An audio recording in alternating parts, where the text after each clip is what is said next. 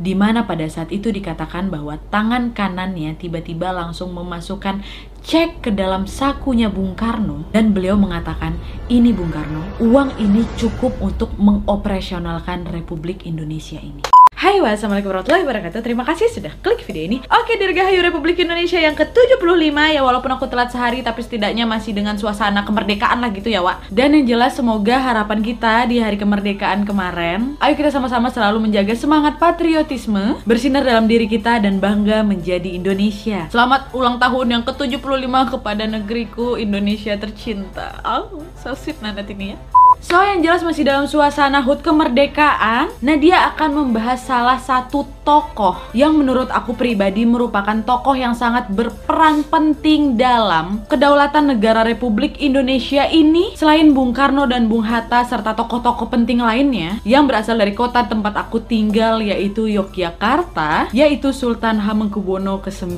wah Kenapa aku menganggap beliau ini adalah salah satu tokoh penting dalam kemerdekaan? Aku disclaimer sedikit aja nih, biar kalian tahu. Sumbangan APBN pertama kita berasal dari uang pribadinya Sultan Hamengkubuwono ke-9, Meskipun beliau ini merupakan raja, tapi dikarenakan rasa cintanya kepada tanah air, beliau ini memilih untuk memasuki abad modernnya, di mana pada akhirnya Yogyakarta yang beliau pimpin ini tidak lagi merupakan sebuah entitas negara sendiri, tetapi juga bagian dari republik ini.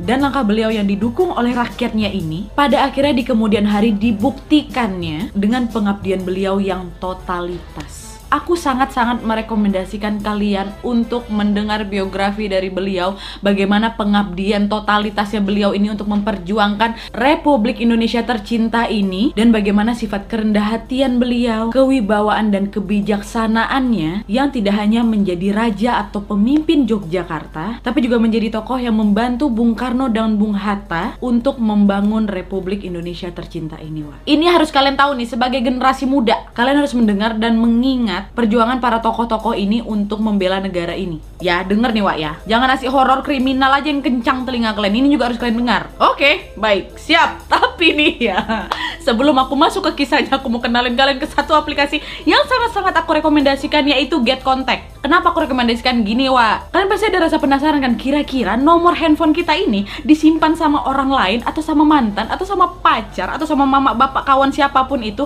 ah, kira-kira namanya apa ya? Nih, kalian bisa tahu jawabannya dengan mendownload aplikasi Get Contact, Wak. Nah, caranya adalah kalian langsung download aja aplikasi Get Contact ini di Play Store dan kalau udah kalian tinggal masukin aja nomor handphone kalian di sini, Wak. Contoh nih ya nomor aku. Aku juga kepo, orang tuh nyimpan nomor aku tuh apa sih? Cari Tuh ada 58 penanda lainnya. Apa-apa aja sih kira-kira? Hmm, Nadia, Nanat, Nadia Virus, Anat, Kak Nadia, Wak Nadia, Nadia Virus Omara, Nadia Tegal Kuci, Nadia Nose, Mm -mm. Nah tuh kalian bisa tahu nih nomor handphone kalian itu disimpan sama orang pakai nama apa? Nggak cuma itu aja Wak, jangan sedih. Kita ini juga bisa tahu kira-kira nomor orang lain itu disimpan di handphone orang lain itu pakai nama apa? Kebayangkan, misalnya nih nomor mantan kita, nomor pacar kita, teman kita, mama bapak kita itu disimpan di handphone orang itu dengan nama apa nih? Kita contoh nomor siapa ya? Kita coba nomor detektif Aldo ya Wak. Kita cari tahu aja nomornya si Aldo tuh disimpan sama orang apa. Hmm. Nih Aldo ya kita cari. Tuh, ada 37. Aldo TLM, Aldo Rivaldo Santosa, Detektif Aldo, Aldo De Lazima, De Lazy Mande, Detektif Aldo, Aldo 2 Rivaldo tuh. Hmm, nomor Aldo aja aku tahu orang simpan apa. Hmm. Dan selain itu juga nih Wak ya, di aplikasi Get Contact ini kalian tuh bisa melindungi handphone kalian dari ancaman penipuan Wak. Misal nih ha, kalian lagi pergi ke konter pulsa terus ngisi pulsa ya kan. Tulis satu nomor kalian di situ. Nanti tuh ya, bisa jadi nomor kalian tuh menjadi sasaran penipuan Wak. Nah, kalau di aplikasi Get Contact ini ada yang namanya perlindungan spam. Kita aktifin aja langsung, handphone kita ini langsung aman dari resiko penipuan Wak. Dan selain itu ada lagi nih Wak, kita bisa langsung mengaktifkan handphone kita ini dari nomor-nomor orang iseng sehingga bisa terotomatis terblokir Wak. Sehingga kita nggak usah repot-repot lagi ngeblokir. Otomatis keblokir kalau mereka udah nge-spam. Nah status perlindungan ini juga bisa kalian ubah. Antara kalian ini mau ngeblokir semua panggilan spam atau kalian ini mungkin mau ada peringatan dulu kalau memang ada panggilan spam. Nah kalian bisa tinggal pilih mau diperingati dulu atau langsung blokir aja tuh panggilan-panggilan spam. Bermanfaat sekali kan? Oke wah jadi kalau misalnya kalian kepo nomor kalian atau nomor mantan atau nomor siapa pun disimpan apa sih di handphone orang lain dan juga untuk menghapus semua panggilan spam dan penipuan supaya nomor handphone kita ini tetap aman aku rekomendasikan kalian untuk pakai aplikasi Get Contact ini. Jangan ragu-ragu, linknya aku sertakan di description box di bawah. Monggo di download, jangan lupa bintang 5 wa ya. Selamat mencoba. Oke Wak, jadi sekarang barulah kita akan masuk ke biografi Sultan Hamengkubuwono IX. Check it out!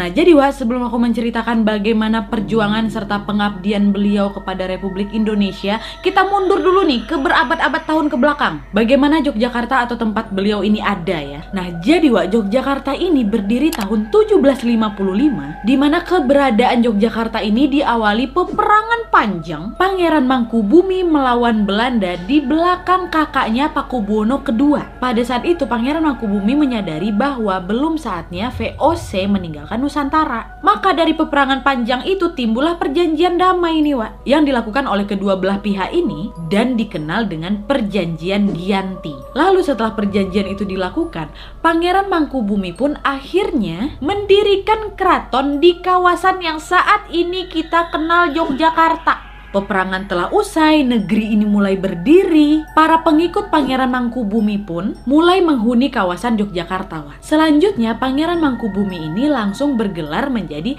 Sri Sultan Hamengkubuwono pertama. Nah, di sinilah keraton baru mulai berwarna, Wak. Kenapa? Karena para pengikut dan pendukung Pangeran Mangkubumi ini berasal dari banyak etnis, Wak. Tionghoa, Bugis, Makassar, Madura, dan tentu saja Jawa. Semua etnis ini pun menjadi menjadi warga asli Nagari Ngayogyakarta Hadiningrat. Dah nih, dari terbentuknya Yogyakarta itu, sejak tahun 1700-an sampai ke 1912, Wak. Tepatnya di tanggal 12 April 1912, pada masa pemerintahan Sri Sultan Hamengkubuwono ke-7, lahirlah seorang anak laki-laki, Wak putra dari Gusti Raden Mas Sujadi dengan Raden Ajeng Gustilah, yaitu pangeran kecil yang lahir dan diberi nama Gusti Raden Mas Dorojatun. Lalu Gusti Raden Mas Sujadi naik tahta Lainiwa menjadi Sultan Hamengkubuwono ke-8. Bapaknya Gusti Raden Mas Dorojatun. Nah, Gusti Raden Mas Dorojatun inilah yang nantinya akan menjadi Sri Sultan Hamengkubuwono ke-9. Atahan dulu, Wak. nanti kita ceritain lagi nih.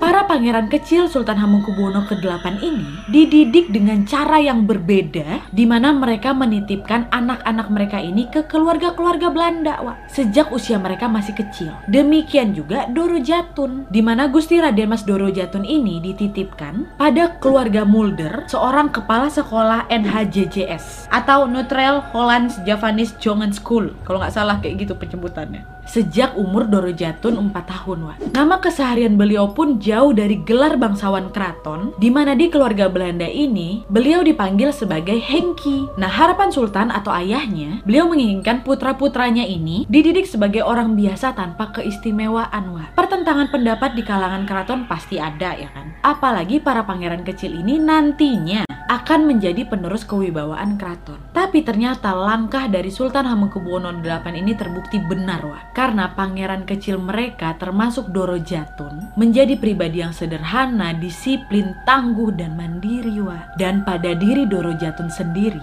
hal tersebut menjadi bekal penting seorang pemimpin di masa depan. Nah, masa-masa sekolah beliau ini dijalani di Yogyakarta, Wak. Mulai dari Frobel School, yaitu taman kanak-kanak tuh pada masa itu, lanjut ke Erste Europe Lager School B, yang kemudian pindah ke Neutrale Europe's Lagere School. Mohon maaf kalau salah sebut aku. Apa ah, pokoknya di situ. Setelah menyelesaikan pendidikan dasar nih, beliau melanjutkan pendidikan ke Hogere Burger School di Semarang dan Bandung, Wak. Lalu pada usia beliau yang ke-18 tahun, Gusti Raden Mas Doro Jatun mulai menempuh pendidikannya ke Belanda. Nah, di sana beliau mendalami ilmu hukum tata negara sambil aktif ikut klub debat dan pada saat beliau menempuh pendidikan di Belanda ini pun, beliau berkenalan dan menjadi sahabat karib Putri Juliana yang kelak akan menjadi Ratu Belanda. Dan di Belanda juga beliau tuh nggak sendirian. Saudara-saudara yang lain juga ikut kuliah di Belanda tuh. Tapi sebelum kuliah beliau selesai, beliau harus pulang ke Yogyakarta nih, Wak. Karena tugas berat menanti beliau. Di mana Sri Sultan Hamengkubuwono ke-8 atau ayahnya ini menunjuk beliau menjadi putra mahkota. Dan biar kalian tahu, beberapa hari kemudian, kalau nggak salah tuh empat harian gitu, setelah Doro Jatun dinobatkan menjadi putra mahkota, Sultan Hamengkubuwono VIII pun wafat, Wak seolah-olah udah kayak pertanda gitu loh. Anaknya disuruh pulang, dinobatkan jadi putra mahkota, beberapa hari kemudian beliau meninggal. Nah, tapi wa, wafatnya Sultan Hamengkubuwono VIII tidak serta-merta membuat Gusti Raden Mas Doro Jatun ini langsung naik tahta. Perjalanan beliau untuk menuju Singgasana tidak mudah, wa. Sebagai bagian dari sejarah Mataram, setiap calon raja baru di Kesultanan Yogyakarta diharuskan mengatur kesepakatan terlebih dahulu dengan Belanda, wa. Politisi senior Belanda yaitu Lucien Adam yang pada saat itu berusia 60 tahun harus berdebat panjang dengan Gusti Raden Mas Doro Jatun yang saat itu usia beliau masih 28 tahun. Kalian bayangkanlah masih muda kali udah jadi calon raja wa. Dan pada saat itu Doro Jatun berusaha keras mempertahankan kedaulatan tanah airnya Yogyakarta sebagai kerajaan merdeka wa. Perdebatan berjalan alot diakibatkan tiga hal utama wa. Pertama, Doro Jatun ini tidak setuju jabatan patih merangkap pegawai kolonial. Hal ini dilakukan agar tidak ada konflik kepentingan. Yang kedua, beliau juga tidak setuju kalau dewan penasehatnya ditentukan oleh Belanda. Dan yang terakhir, beliau menolak pasukan atau prajurit keraton mendapat perintah langsung dari Belanda. Dan biar kalian tahu, perundingan mereka ini merupakan perundingan dengan kerajaan lokal yang paling alot sepanjang kedudukan Belanda di Nusantara. Perdebatan mereka ini berjalan sampai 4 bulan, tidak menghasilkan kesepakatan apa pun. Tapi tiba-tiba Gusti Raden Mas Doro Jatun berubah sikap, wah. 4 bulan nih dia mempertahankan tiga hal utama tadi. Tiba-tiba hal begitu mengherankan pun terjadi di mana Gusti Raden Mas Doro Jatun bersedia menerima semua rencana Lurin Adam, wah. Kenapa bisa kayak gitu? Karena nih Wak ya, di kemudian hari beliau bercerita bahwa keputusan itu berdasarkan bisikan karena pada saat itu beliau pernah mengatakan bahwa waktu itu beliau ini belum pernah mengadakan perundingan mengenai politik dan sebagainya dengan menghadapi orang kawakan seperti Gubernur Adam tadi yang merupakan ahli adat istiadat Jawa Wak. Dan juga selain itu Loren Adam ini juga merupakan seorang gubernur yang memang pintar dalam hal kejiwaan dan juga mengetahui kejiwaan dari semua orang-orang Jawa. Belum pernah nih beliau melakukan perundingan kepada orang-orang seperti itu. Dan beliau juga mengatakan bahwa perundingan yang alot itu dilakukan setiap hari, Wak, dari jam 8 sampai jam 12 siang. Terus lanjut lagi jam 3 sampai jam 5 sore. Nanti lanjut lagi dari jam 8 malam sampai jam 10 malam. Kadang-kadang sampai jam 11 juga nih, Wak. Tiap hari, tiap hari termasuk hari Minggu. Nah, terus tiba-tiba di suatu hari kira-kira jam 6 sore, beliau mendengar suatu suara yang mengatakan, "Tole, teken saja apa yang diajukan oleh mereka." Mereka. Toh mereka juga akan pulang kandang. Pada saat mendengar bisikan itu, beliau terkejut dan ragu-ragu nih Wak. Apa yang didengar beliau itu benar? Makin dekat beliau menuju ke gubernuran untuk melanjutkan perundingan tadi, makin yakin dia Wak bahwa bisikan itu kayak benar. Sehingga pada saat beliau berhadapan dengan gubernur Adam, beliau langsung mengatakan, Gubernur, bikin saja kontrak semau gubernur saya akan teken. Kata beliau kayak gitu Wak. Akhirnya tepat tanggal 12 Maret 1940 di Tratak Prabayeksa, kontrak politik dengan Belanda yang berisi 17 bab dengan 59 pasal, langsung beliau tanda tangani tanpa dibaca lagi. Wah. Padahalnya 4 bulan, 4 bulan perundingan beliau dengan Belanda nggak selesai-selesai. Dengan mendengar bisikan itu entah kenapa beliau menjadi yakin untuk langsung menandatangani rencana yang dibuat oleh Belanda. Wah. Dan kontrak tersebut berlaku semenjak Gusti Raden Mas Doro Doro Jatun naik tahta nih Wak. Dan akhirnya di hari Senin Pon tepatnya tanggal 18 Maret 1940 Gusti Raden Mas Doro Jatun dinobatkan sebagai Raja Ngayogyakarta Hadiningrat. Dengan gelar Sampean Dalem Ingkang Sinuwun Kanjeng Sultan Hamengkubuwono Senopati Inggala Ngabdurrahman Saidan Panatagama Kalifatullah Ingkang Kaping Songo dan beliau pun menjadi pelaksana keraton modern yang dasar-dasarnya sudah dibuat oleh para pendahulunya. Beliau adalah raja yang demokratis, berprinsip pada kedaulatan rakyat, tahta untuk rakyat, dan itu sesuai dengan isi pidatonya pada saat penobatannya sebagai raja di mana beliau mengatakan, walaupun saya sudah mengenyam pendidikan di barat, yang sebenarnya namun pertama-tama saya adalah dan tetap adalah orang Jawa. Izinkan saya dengan mengakhiri pidato saya ini dengan berjanji semoga saya dapat bekerja untuk memenuhi kebutuhan nusa dan bangsa sebatas pengetahuan dan kemampuan yang ada pada saya.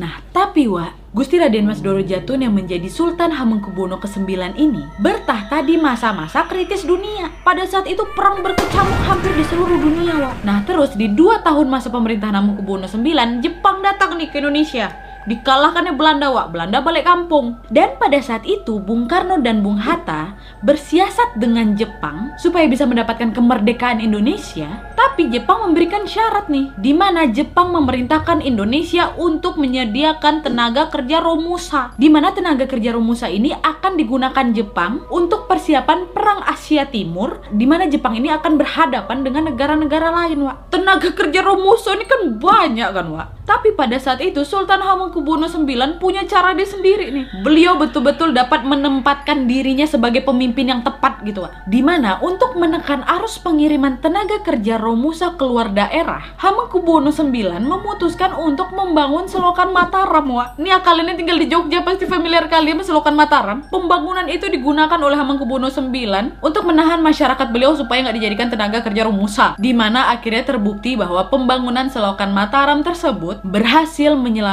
ribuan rakyat Yogyakarta dari kekejaman Jepang, Wak. Nah, nggak ada nih, Wak, rakyat Yogyakarta yang pada saat itu dijadikan tenaga kerja Romusa. Kalian bayangin. Datang Jepang kan mana sini? Orang-orang yang menjadikan tenaga kerja Romusa, oh tidak bisa. Semua lagi kukerahkan untuk bangun selokan Mataram nih, mohon maaf. Selamatlah ini rakyat Yogyakarta dari kekejaman Jepang, Wak. Mantap kan? Dan akhirnya Jepang pun menyerah kepada sekutu karena bom atom melanda Hiroshima Nagasaki. Tepatnya di bulan Agustus tahun 1945 tuh. Nah, terjadilah kekosongan kekuasaan di Indonesia kan. Yalah Belanda udah balik kampung. Jepang dibom balik kampung juga. Nggak ada support mereka selama di Indonesia kan, ah, balik kampung. Dan hal inilah yang pada akhirnya dimanfaatkan untuk memproklamasikan kemerdekaan Indonesia.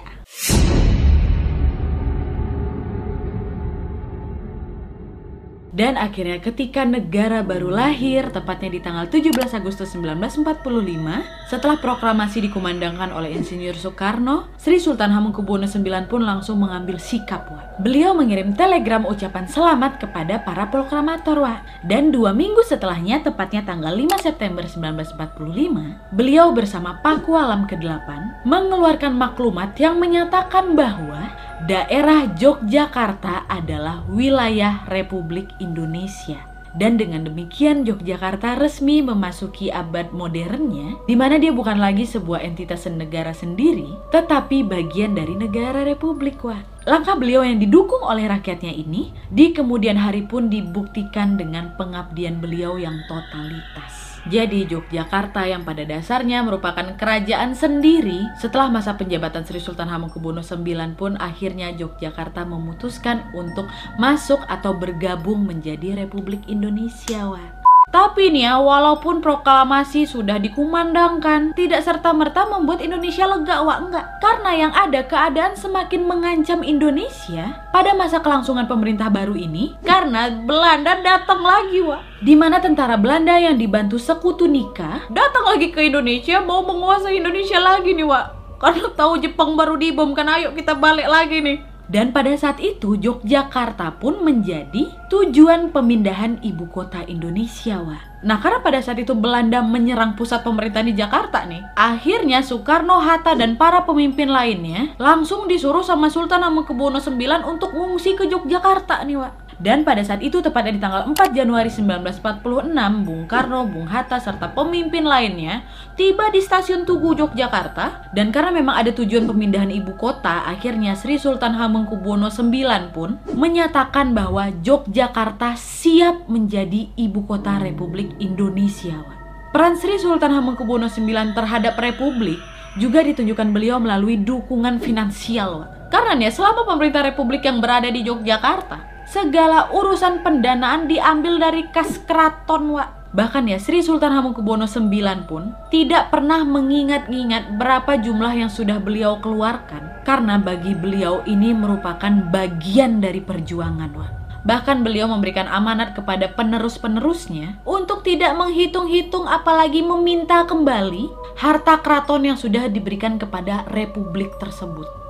Walaupun demikian, Belanda tetap tidak ingin melepaskan Indonesia, Wak. Berbagai cara dilancarkan untuk kembali bisa menguasai Indonesia, baik secara diplomatik ataupun militer, Wak. Karena perundingan-perundingan tidak ditaati, akhirnya Yogyakarta ikut diserang sama diduduki oleh Belanda, Wak. Dan para pemimpin negara tadi pun yang ngungsi ke Yogyakarta dibawa sama Belanda ke Bangka, Wak. Diasingkan tuh mereka di Bangka. Nah, Sultan tetap di keratonnya, Wak. Tetap menjadi pengayom masyarakatnya sekaligus menjaga kedaulatan Indonesia. Beliau yang jaga-jaga nih Kan Belanda tetap melancarkan aksinya ini supaya bisa menguasai Indonesia dengan cara diplomatik dan militer kan tetap. Sultan Hamengkubuwono IX pun sampai dirayu-rayu, dipuju oleh saudara-saudaranya untuk menuruti penawaran Belanda, di mana pada saat itu Belanda menawarkan supaya beliau ini menjadi raja di seluruh raja Pulau Jawa dan Madura. Yang penting Belanda bisa menguasai Indonesia lagi. Tapi beliau nggak mau, ditolak ya semua. Dan pada saat itu sebenarnya semangat dari masyarakat Indonesia ini udah mulai menurun, Wak. Karena Belanda terus menyerang Indonesia dari agresi militer satu, agresi militer dua. Bahkan Belanda nih juga mengatakan kepada dunia luar bahwa pemerintah Indonesia udah nggak ada.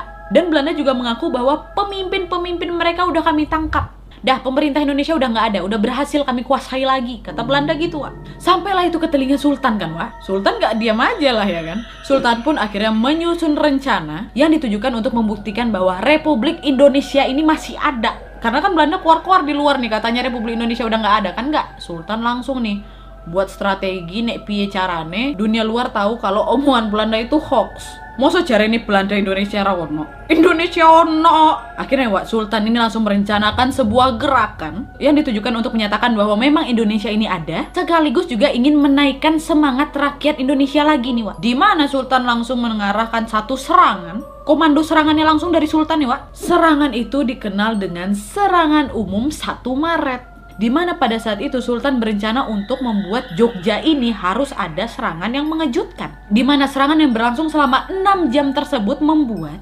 anggota Komisi Tiga Negara yang sedang berada di Hotel Garuda pada saat itu menyaksikan serangan yang terstruktur membuat mereka tercengang. Wah ini negaranya masih ada ini, bukan kaling-kaling serangannya, Wak. Komisi Tiga Negara tuh berpikir lah, Belanda bohong ini. Lah itu serangannya terkoordinir dengan bagus kok. Dari serangan umum 1 Maret itu, rakyat Indonesia berhasil merebut kembali Yogyakarta dari Belanda, Wak. Dan dari serangan itu pula lah berhasil membuat dunia percaya bahwa Indonesia masih berdaulat dan semangat masyarakat pun kembali hidup wa. Dan dari serangan umum 1 Maret 1949 yang dikoordinirkan langsung dari Sultan Hamengkubuwono IX ini menjadi modal penting bagi Indonesia dalam perundingan konferensi meja bundar wa yang menghasilkan penyerahan kedaulatan Republik Indonesia dari Belanda wa. Nih ya, kalau Sultan tidak memerintahkan serangan umum 1 Maret itu, komisi tiga negara yang ada di hotel tentara Belanda itu nggak akan tahu Wak, kalau memang Indonesia ini masih ada. Dengan segala pasukan yang terkoordinir dengan baik,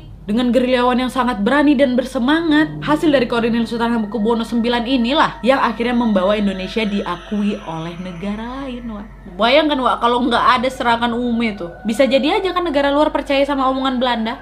Dan dikarenakan para pemimpin Indonesia masih dalam pengasingan di Bangka, akhirnya Bung Karno memberikan kekuasaan penuh kepada Sri Sultan Hamengkubuwono IX untuk menerima kembali kekuasaan sepenuhnya Republik Indonesia.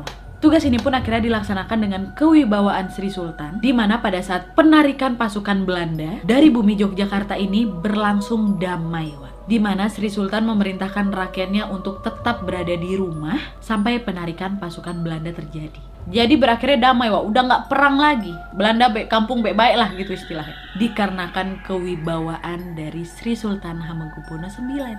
Terus nih ya, para pemimpin yang sedang diasingkan di Bangka pun akhirnya dilepaskan di tanggal 17 Desember 1949 dan akhirnya dinobatkan menjadi Presiden Republik Indonesia Serikat, masih RIS ya, Wak bertepatan di Keraton Yogyakarta, Wak. Akhirnya masa depan kemerdekaan Indonesia pun semakin jelas, masyarakat antusias, Yogyakarta yang penuh dengan pejuang ini, dari dalam maupun luar Yogyakarta, semuanya membaur di keraton, Wak.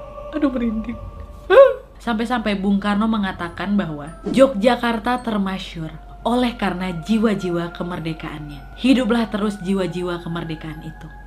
Nah, tapi Wak, ada sesuatu yang publik tidak tahu sama sekali, di mana pada saat akhirnya Sri Sultan Hamengkubuwono IX ini menjemput para pemimpin di Bangka yang lagi dalam masa pengasingan tuh, Sri Sultan ini tahu Wak, kalau memang Bung Karno, Bung Hatta, Republik Indonesia tidak memiliki modal untuk menjalankan pemerintahan. Akhirnya, Wak, Sultan pun menyumbangkan harta pribadinya untuk menjalankan republik ini, Wak di mana pada saat itu dikatakan bahwa tangan kanannya tiba-tiba langsung memasukkan cek ke dalam sakunya Bung Karno dan beliau mengatakan ini Bung Karno uang ini cukup untuk mengoperasionalkan Republik Indonesia ini Artinya Wak ternyata APBN pertama Republik Indonesia adalah uang pribadi dari Sri Sultan Hamengkubuwono ke-9 Wak. Berapa nominalnya Wak?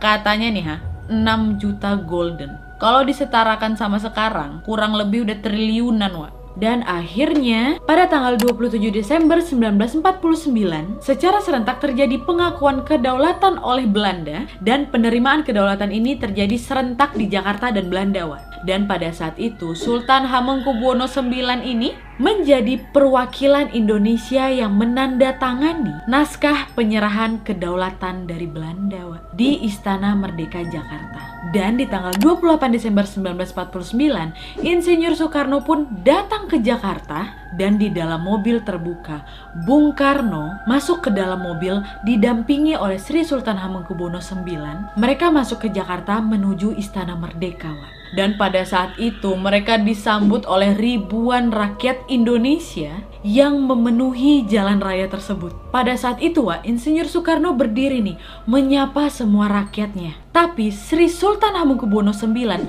tetap duduk dan beliau memberikan fokus perhatian publik hanya kepada Bung Karno saja. Dia membiarkan Bung Karno yang menjadi perhatian publik. Menurut Bapak Emil Salim nih ya, mantan menteri, Sultan tidak menyebutkan ini loh saya yang tanda tangan. Pengakuan kedaulatan dari Belanda ini saya yang tanda tangan. Enggak, Wak. Beliau enggak kayak gitu. Beliau duduk kayak sederhana menyerahkan fokus masyarakat hanya kepada Bung Karno. Membiarkan fokus semua masyarakat, media, radio hanya kepada Bung Karno saja, Wak. Padahal kalian ingat kan bagaimana perjuangan beliau ini untuk mempertahankan Republik Indonesia? Ya sebenarnya sah-sah aja kalau memang beliau ini mau show off. Bisa aja kan? Enggak. Tapi beliau dengan sosok yang sederhana, kerendahan hatinya, membiarkan perhatian publik hanya untuk Bung Karno saja. Dan pada tanggal itu juga lah ibu kota Indonesia pun kembali ke Jakarta. Dan biar kalian tahu, dalam kurun waktu beberapa bulan sebelum pengakuan kedaulatan nih, Sri Sultan Hamengkubuwono berkeliling ke berbagai daerah di Indonesia, mendatangi para pemimpin daerah yang tersebar di NKRI ini untuk meminta mereka kembali ke negara kesatuan Republik Indonesia, Wak. Dan sebagian besar wilayah yang didatangi oleh beliau ini menyambut beliau dengan sukacita, Wak banyak masyarakat di daerah-daerah luar Jogja yang turut menghormati beliau. Dan akibat tawaran dari Sri Sultan Hamengkubuwono IX inilah membuat para pemimpin daerah sepakat untuk kembali ke dalam bentuk negara kesatuan Republik Indonesia, Wak. Dan gak sampai itu aja, Wak. Sejarah mencatat perjuangan Indonesia menuju bentuknya saat ini mengalami fase pasang surut pasti kan. Di ujung berakhirnya Orde Lama, Wak, ketika Soeharto mengambil alih kendali pemerintahan, kepercayaan negara-negara dunia kepada Indonesia sempat menurun nih, Wak. Indonesia pada saat itu sempat menjadi negara yang dijauhi karena sikap anti asing yang sangat kuat di era Orde Lama itu, Wak. Dan di saat seperti inilah Sri Sultan Hamengkubuwono IX menyingsingkan lengan bajunya berkeliling dunia untuk meyakinkan para pemimpin-pemimpin negara bahwa Indonesia masih ada dan beliau tetap menjadi bagian dari negara itu. Dan dengan demikian, kepercayaan internasional pun pelan-pelan dapat dipulihkan kembali. Seiring perjalanan Republik Indonesia sebagai negara, Sri Sultan Hamengkubuwono IX telah mengabdi ke berbagai posisi. Selain menjadi pejuang kemerdekaan, Sri Sultan Hamengkubuwono tercatat sebagai Menteri Negara dari era Kabinet Syahrir, Kabinet Bung Hatta, dan beliau pun pernah menjabat sebagai Menteri Pertahanan. Dan juga beliau sempat menjadi Wakil Perdana Menteri di era Kabinet Natsir. Sampai akhirnya di tahun 1973, beliau pun menjabat sebagai Wakil Presiden Republik Indonesia yang kedua. Jabatan tersebut diemban oleh beliau sampai tanggal 23 Maret 1978 ketika beliau memutuskan untuk mengundurkan diri. Tapi Wak, selain peran beliau di bidang politik, Sri Sultan Hamengkubuwono IX ini juga ditetapkan sebagai Bapak Pramuka. Beliau menyandang medali Serigala Perunggu dari organisasi resmi World Scout Commit sebagai pengakuan atas sumbangsih seorang individu kepada kepanduan dunia. Dan tepat pada tanggal 2 Oktober 1988, ketika beliau ini sedang berkunjung ke Washington DC, Amerika, Sri Sultan Hamengkubuwono IX menghembuskan nafas terakhirnya di George Washington University Medical Center.